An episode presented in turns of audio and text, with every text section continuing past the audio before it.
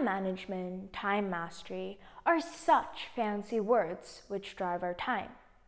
We often hear our teachers say, master your calendar, get organized, get great at saying no. But still, why do we suffer? While we work incredibly hard, we seem to find that the Parkinson law is also true. The amount of busy work always expands to fill the amount of time we allow to be available.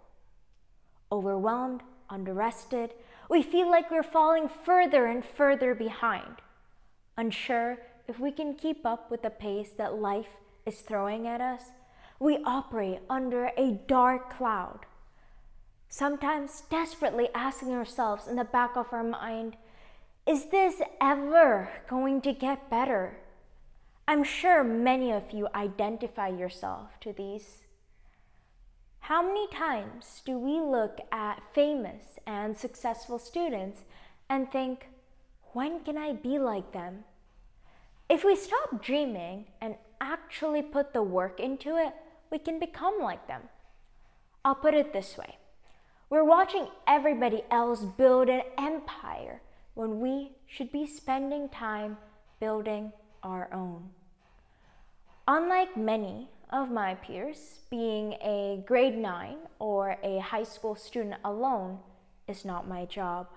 I am an aspiring grade 9 student striving for an A, holding several leadership positions an athlete, a musician, an avid reader, an active MUN participant, a member of several clubs, a YouTuber, a social person, and a Netflix binge watcher. Overall, a student who collaborates and serves several fellow students every day, and a good child who spends time with parents each day. Many fellow students, parents of my friends, and teachers ask me this question How do you manage so many activities and have a school life balance? They admire me and want to be more like me. But none know that I am desperately asking myself, like every other student, is this ever going to get better?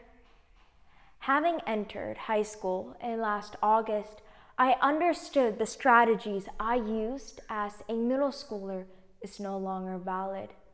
I am shocked by the fact that everything I know about time management strategies does not yield maximum result.